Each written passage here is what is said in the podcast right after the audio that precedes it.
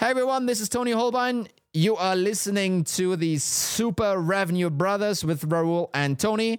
In today's episode, we're going to talk about how to survive your next board meeting. I'll be taking the position of a CEO. Raul will be taking the perspective of a VC. Enjoy.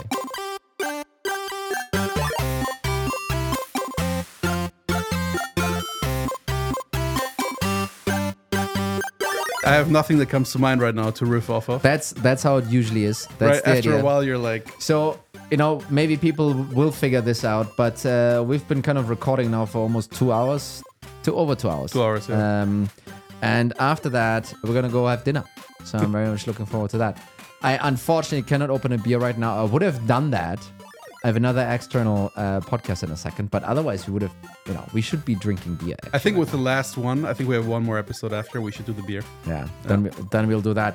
So, but this is not for now. Now we're gonna be sober and Yes. all um, button up and everything.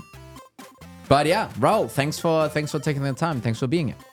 Thank you for taking the time as well, Toni. And I think we came up with one topic, sort of preemptively, but also spontaneously, that I think is really interesting because there's two different sides to this, and we're sort of have both of them sitting down right now. Yeah. Which is as a commercial leader, CRO, CSO, CCO, something like that. Yeah, how do you handle the damn board Yeah. and and what do you do about it like there's vcs there's the ceo there's advisors all kinds of people so having said that toni you've been a cro you're a ceo now what is in your mind when you have a board meeting coming up in two weeks there's a board there's all kinds of people sitting there what's in your mind yeah.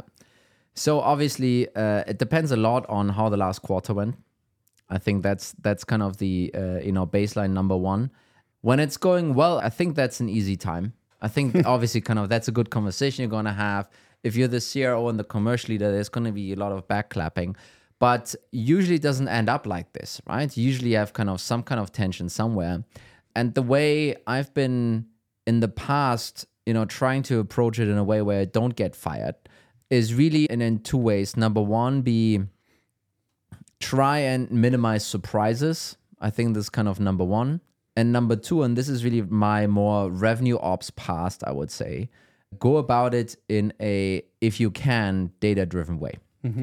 It's much easier to handle a difficult conversation when you're not having an opinion or making up stuff on the fly, but when you have a, here are some of the math reasons and the data reasons and you know some of that is driving it and that is kind of what's what's creating the problem right? If you have the ability to pinpoint what is going wrong if you can show the ability that you understand why it's going wrong and that you have an idea of how you're going to fix it i think some of those bad news situations i think you're going to be able to much better navigate that and come out of this without without too much issues let's just say it like that right? So it's like very much there's a board meeting coming up in a bad scenario. Prepare your case give some clear visibility going forward and try and obviously you know achieve and hit that vis- you know whatever you're going to say try and at least kind of hit that right? I think what these folks don't want to have is surprise up on surprise up on surprise. I think you want to be less so surprising in that approach. Yeah. I think you sort of jumped over a certain topic though, but if I were sitting in a board, you you're, you immediately jumped into it doesn't work. What do we do about it? Mm. Or the last quarter wasn't good. I think if, if I'm sitting in a board, I'm also very interested in when it worked. How do we now scale and go full speed on this? Mm-hmm. So I think this is sometimes overlooked, right? This is exactly the point where you don't want to just skip over the slide and say, "Hey, our goal was 300k, we reached 350, so great, let's move on." And I'm, I'm happy I, I, got out of the affair. No, rather it's like, okay, this seems to be working. Yeah. Can we get this to a million? Can we get this to 800k or something like this, Yeah. right? But I think the underlying approach to both of them is the same, which is sort of you understood what you did the last quarter, and you sort of have a hypothesis of why things happened, and then you sort of have a hypothesis on how to continue. I think the positive scenario, I think to be honest, as a CEO, I think that's how I would be thinking about it, right? Because it's not only, okay, instead of 300, we hit 350. What pops into my head as a CEO is like, okay, cool. Maybe that's an opportune time to go out fundraising. Maybe that's an opportune time to double down whatever we have. And let's have that conversation because that that will trigger a budget conversation right there. That will trigger all kinds of other conversations. And you as a CRO, uh, you can I don't think you should kind of bring that stuff up, you know, out of the blue proactively in a board meeting. I think you should coordinate with your CEO, obviously, kind of to even kind of make that case. But uh, so that's why I was kind of latching onto the negative piece. This is where CEO, I, I think to 80%, okay, maybe there's a little bit, little bit much, but 25% of the reason why I would hire a CRO is to have distance between you and the negative sales result. Right. So when it's going well, the CEO gets to sell it. When it's going That's bad, it. the CRO has That's to. Okay. That's it. So I think um, I think that's one of the reasons, or that's I just think it's the more common situation for CEOs to run into, and the reason why I think that's the case is really that they, you know, there's a target that's being set that you as a CEO are being asked to achieve. I think we, we're going to talk a little bit about kind of how to set better targets and so forth. But you usually we're kind of executing a plan, right? And because of this plan being really ambitious, the chances are going to be that you're going to be off track somewhere here, right? Uh, and let's just say you're the CRO and then there's a CMO next to you, not under you, but next to you. You will be suffering a lot from, you know, what the CMO didn't achieve or what the product team didn't achieve. At the end of the day, you're still the one that didn't bring in the revenue number. A- mm-hmm. And you're the one that's, you know, being looked at, right? So our product was delayed, but you know, you need to sell what we have, so let's go. And I think it's there's a lot of pressure accumulating at the person, whoever it is, by the way, that owns the bottom end of the funnel, right? And in younger teams, it will be VP of sales and so forth. But that's where usually the pressure accumulates. And also, you know, yeah, sure, job risk is higher, but usually also compensation packages are higher, by the way. But I think it is an incredibly important point that you're bringing up, right? So it, it's maybe we can't change it with this podcast. That's the thing, but it's probably a good idea to be conscious of that if, if you're a CRO and and maybe understand that's basically the rules of the game when you're in that position, uh, rather than when you're a CPO or a CTO. And maybe that you're not specifically a victim, like nobody targeted you here, but that's sort of the role there. Yeah. And so, how do you deal with that accordingly? Like, not eh, just in general. Like, do you just go out there as a CRO and be like, okay, I accept that I have a higher risk of being sacked, and I know that I'm the first target here. It's just part of the game. Or do you try to, and probably both, do you just try to become really good at at, at sort of maneuvering that thing? Yeah, I think you need to try and put yourself in a position where you can be successful. Mm-hmm. I think that's that's what it is for me, and I think the fun and games of the board meetings to come is usually being decided in October, November, December, the prior year. Mm-hmm. That's how I think about it. Yeah. So number, So the planning, you mean? In so let's just say it's the planning. Yeah. Whether or not we're gonna give it the boring planning word or it's hmm. you know something similar to it. But what happens there is let's just say you come off a good year, your Q4 was good, you put forward a new plan, or you're you know in the good Q4, you put forward a new plan. Um, it's much easier to have a conversation about ambition and maybe dialing this down based on data than to have a conversation that is six months later or nine months later, you miss three times and you now have a conversation about reforecasting and taking down targets and so forth, right? I think you should be pushing for the number that will ultimately might make you more successful when you have the strength to actually do it, right? Uh, and that will be on the back of a successful period. It will be at the back of a successful year or Q4 or something like that. Um, and then you can manage that conversation in a much better way. Now, how do you know what a better number actually is? Right. And I think, and this depends heavily on the maturity of your business and and how much data you have to run by, by the way. So if you're like one or two million and you have very little past data, I think it's difficult. If you are past 10 million, and I think past 10 million, this is really where where your organization is going to become much more of a factory actually. You will understand you know how many opportunities you can generate from the marketing side you will understand how many opportunities you can generate from the sales sdr side and so forth you understand your churn your upsell you understand your conversion rates and you can use all of those different data points to give you number one just a baseline expectation. If you keep doing what you're doing right now where you're going to end by the end of next year? That's your worst case scenario. Is kind of the non-invest case more or less right? And then the board will come, you know, with the CEO and the CFO, and everyone is excited because they looked up the unicorn table and they was like, ah, you know, we were at 9 million. Next, we need to be at, I don't know, 20 or 30 million. Um, and and then you basically need to go off, ideally with your RevOps team, by the way, and try and figure out, okay, the gap between baseline and that other number, how are we planning actually to solve that? Right. And I think in teams that, you know, jump over this step a little bit too easily or don't have enough friction, you know, when they when it comes to this part of planning, and again, planning is boring, they will end up saying yes to a lot of things. And then they have some opinions around saying no potentially to some areas. And then the board of the CFO, the CEO will kind of push back and it's like, why no on this? You know, blah, blah, blah. And the answer then, you know, usually then doesn't end up being data driven and you get, you know, pulled even further into, you know, one or the other direction. Yeah. Right. And I think if you are in this situation and you're not really like strong on this, I think you will get sucked into whatever the CFO or the CEO wants. And then you probably will have a hard time executing this whole thing. There was a lot in there, but I think you made a couple of very strong arguments really for the power of planning in itself. And not just for the fact of having a nice plan, mm-hmm. but also for the as a protective measure, even when target setting already. So the and, and, and the other argument I would put here, I would put in here is it is really easy to just be ragdolled around when you're not straight on your numbers, when you're not straight on your hypotheses and Yeah. where you get them from. And it's really easy, as you said, to be led astray from them and be like, okay, because the, the default's always going to be not just by the CEO, but by the board in itself, is always going to be ambition. So Yeah. the default's always ambition. The default's then the ARR napkin that they took from, I don't know, updated 2023 SaaS napkin. And Yes. this is the number, right? Because this is the business of VCs.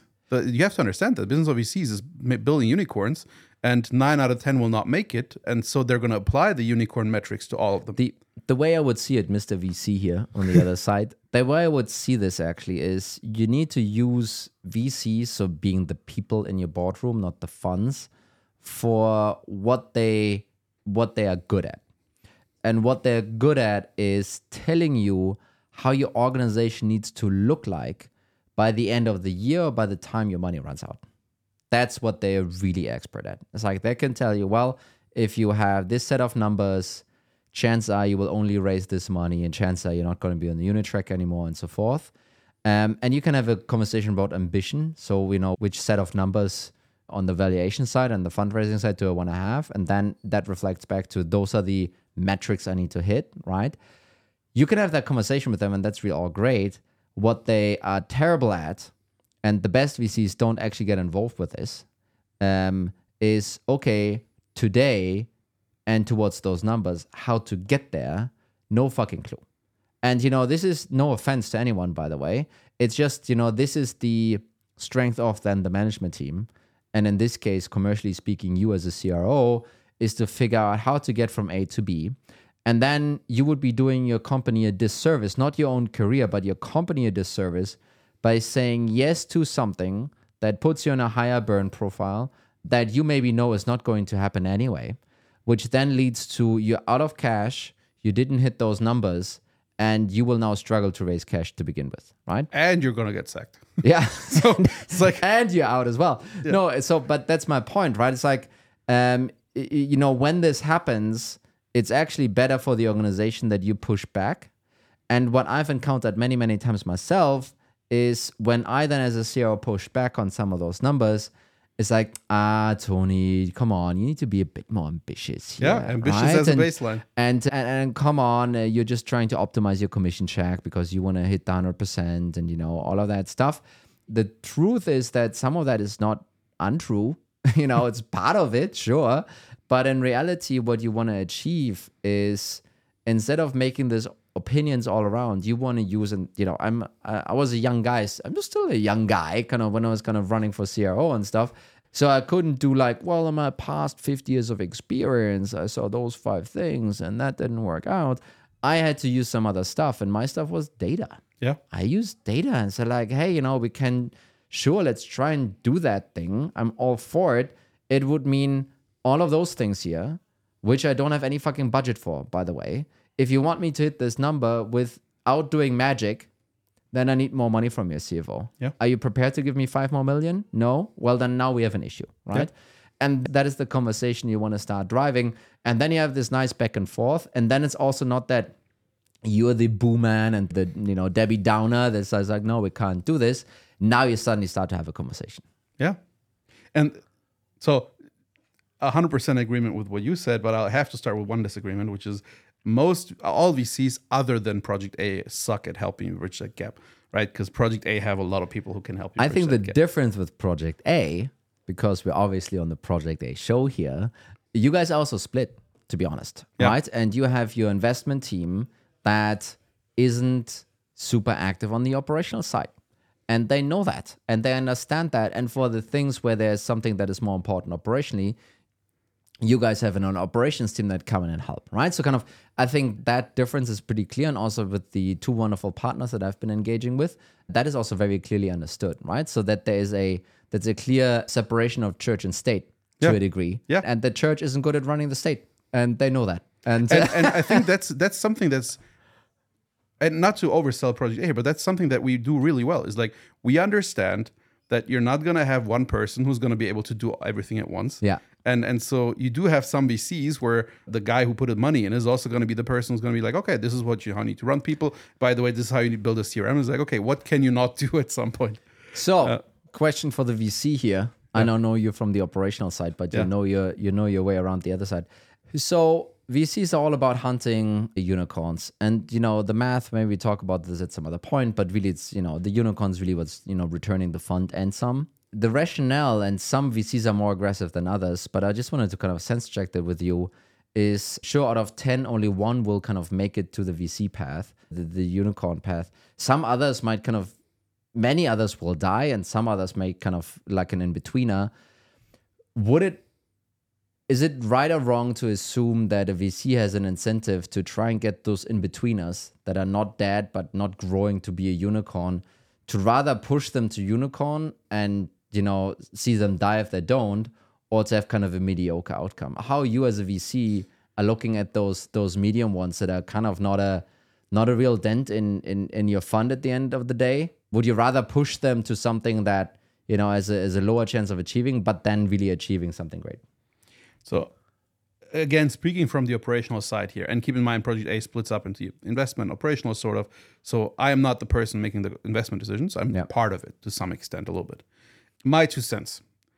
I think yes, it's a unicorn game or it's an outlier game. Yeah. But if I really am looking just at the makeup of our portfolio, but also not just ours, also at the makeup of other companies, it's not like it's unicorn or relevance. And, and there's also a there's a significant amount of money to be made in between. And there's more than just money, by the way. So it's do you really want to be the VC where it's when you're not showcasing as do you really want to be, be, the VC where the message is if you get money from the, that VC, if after a year you don't have a certain number, they're just going to leave you to hang. Um, so probably not, right? You still want to produce successful companies, and you also want to have a track record of producing successful companies because that's what attracts new money. That's what attracts further companies. It's probably easier to be that VC, right? So yes, while to some extent you have to really be going and, and doubling in on the companies where you think there's an extent to, of potential. I don't think you can permit yourself to be that cutthroat really Yeah. with that money. You don't want to be that. And it's probably not going to be the path that's going to lead you to the next fund really big. And it's probably not the path that's going to lead you to people want to work with you and get your money. yeah So, ha- having said that, however, mm-hmm. you do have to become really good at doubling down on things. Yeah. No, so that makes total sense, and thanks for kind of elaborating on this. But kind of returning a little bit to the the initial topic here, right? So let's just turn this around. So I told you my story as a CRO. How you how are you from the VC side? So let's just say business is in trouble. You kind of know this already, and then CRO comes in, you know, to the board meeting to present whatever. How would you have him or her best deal with this issue? I mean, what Yeah. would be the things that gives you the? It's almost about confidence that that team is the right one, right? It's that's what that's what VCs are kind of thinking about when they're looking at this. How how uh, would you kind of have them best deal with this? So I think I would really double down on, on one thing that you said before, but make it even more extreme. I think a lot of CROs, CCOs, commercial leaders are really screwing up because they think they can afford very early on to not be good on their numbers, hmm. to not have a, if you want to really be reductionist here, a revenue engine, hmm. to not have that set up correctly yet. They think they can afford to wait until three, year three, four. I think you need to have a revenue engine from the first day. And basically, I mean, that's another episode in itself, but what is a revenue engine? It's an idea of how money will through, move through that company. Hmm. How will you generate revenue? That's the whole point of that thing, right? You put some money in, you put some money out, there's some factors that go into that. And as you progress to your company, you should become significantly better at understanding that engine and having more factors in and all that. But you need to have that right from the start. And why is that so important? Because that will be one of the most important bases for arguing why you achieve a certain target or didn't, Yeah. but also how you're going to proceed. So, what I would like to see is yes, okay, you screwed up, you managed or you didn't manage to achieve to go somewhere. What now? Right? Is this a point where you understood how things happened? Or maybe you're still figuring it out, but you have an idea of how you would figure it out. Yeah. And you can show me how you would then proceed, right? Do we need to, are we going to reach a target at the end of the year? Let's not go into reforecasting yet, because maybe that's a dicier topic. But let's get into, okay, how can we still reach the target now? And don't just tell me, oh, we're to, I don't know, hire more people. It's okay, but that's to cost money, right? And you just said that, right? So you need to have sort of a, a grasp on a lower level or, or on a higher resolution of details than you might think. So if I'm telling you as a board or even as a CEO, yeah, just implement that CRM, right? You're, you, you as a good conscious CRO should tell me, okay, where do I get 2 million from? And I would be asking you, why do you need 2 million? The thing just costs 100K. Well, we need to implement it. It's going to take this amount of time. We're going to have opportunity costs on the sales side because we lose that time, blah, blah, blah, and so on and so forth, right? So you have to be good on those numbers because otherwise you're defenseless. Yeah. Those numbers are your armor. And I think that's your strength. A lot of CROs think that's something that they can just overcome. So they're just waltzing through the first three, four years of a company with no armor on. No, but I also think when we're talking data and numbers, we're not talking nail your sales forecast, right? Just to be extremely clear, sure, that's one great number to have, you know, control over and so forth and, and be knowledgeable of. But it's just one out of many that make up the, you know, the revenue engine to Yeah. begin with, right? And it's it's really kind of basically your full funnel, the conversions between the revenue you get out of it, the people you need to put in, the initiatives you need to drive. All of that makes up your revenue engine at the end of the day. And having a good understanding of, I believe, root cause analysis, like something is off. We see this in the numbers. Why is it off?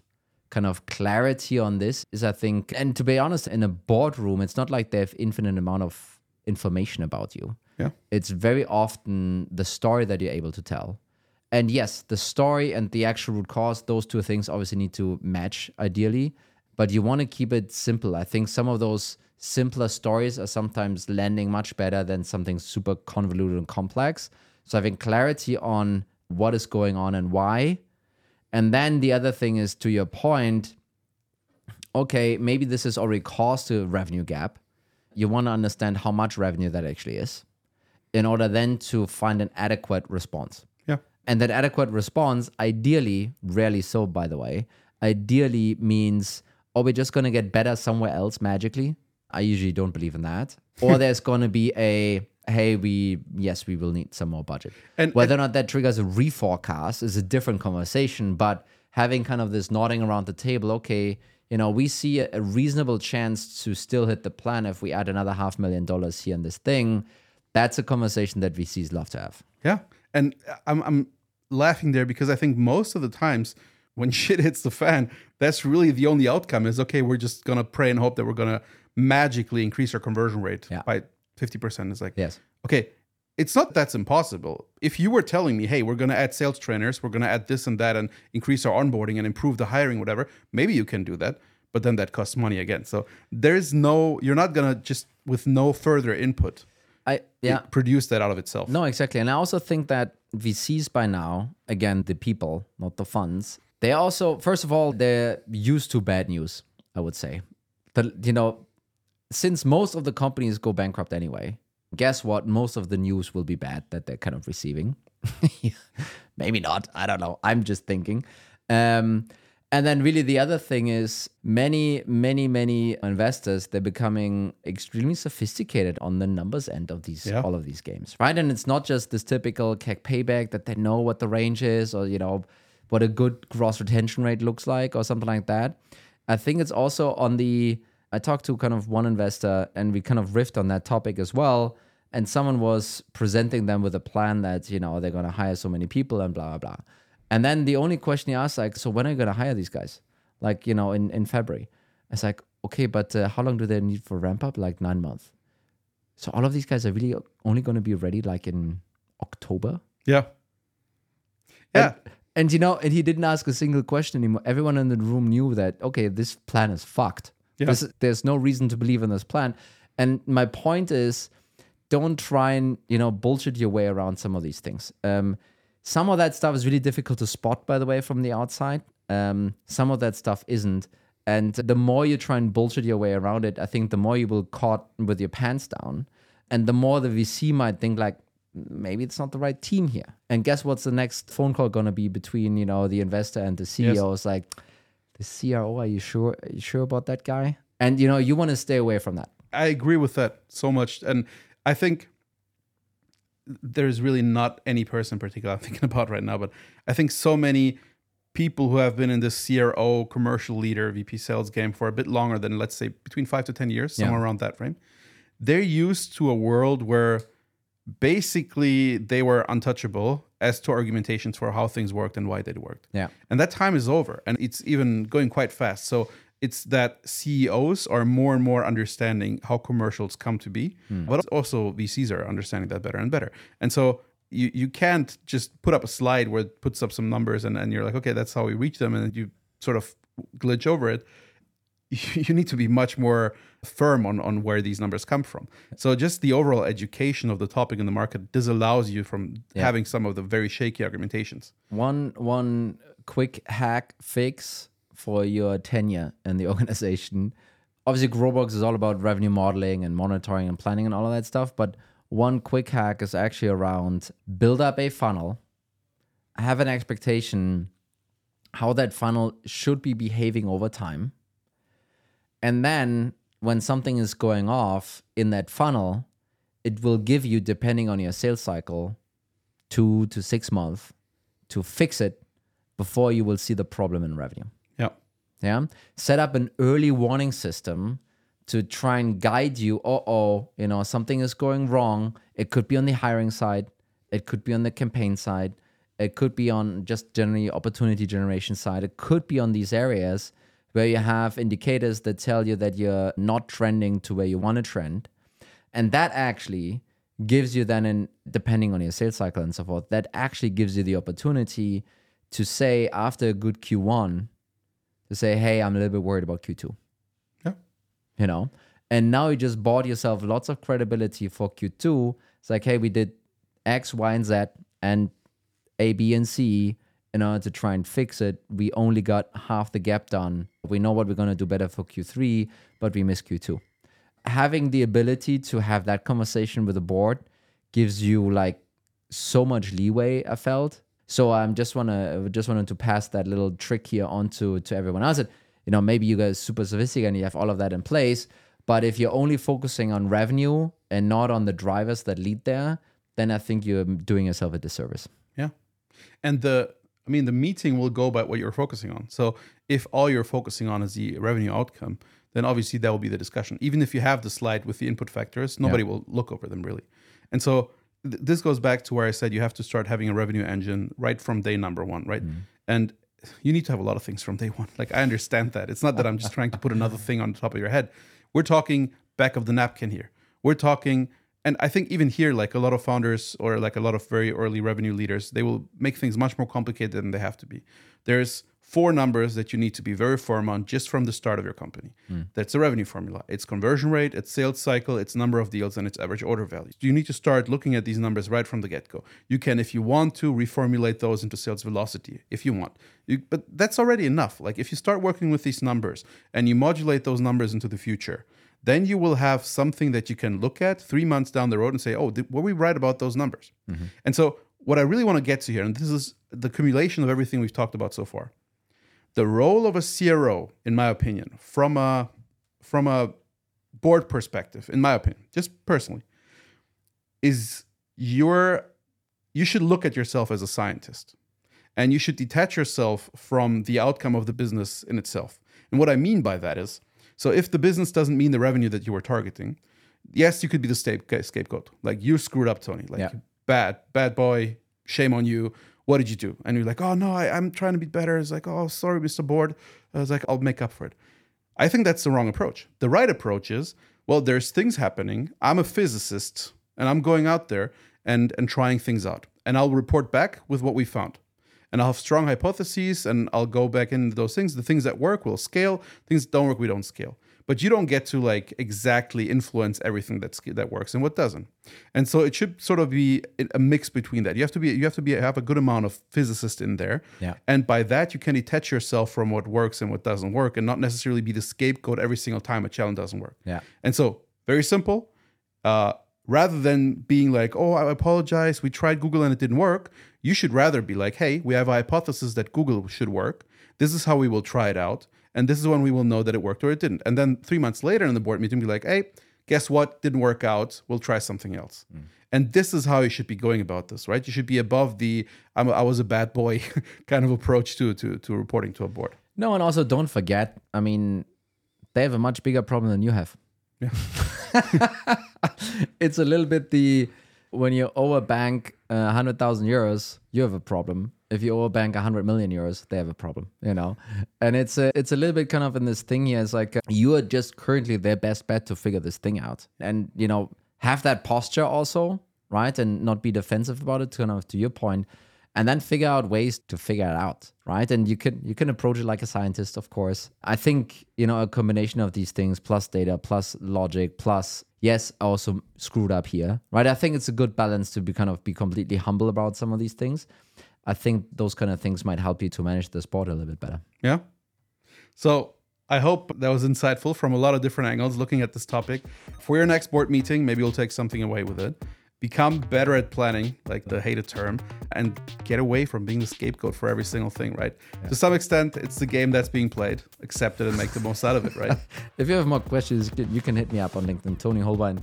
More than happy to talk about that specific topic. So, right. uh, thanks a bunch for having me, Raul. Thanks, Toni. And thanks everyone for listening. Bye bye. All right.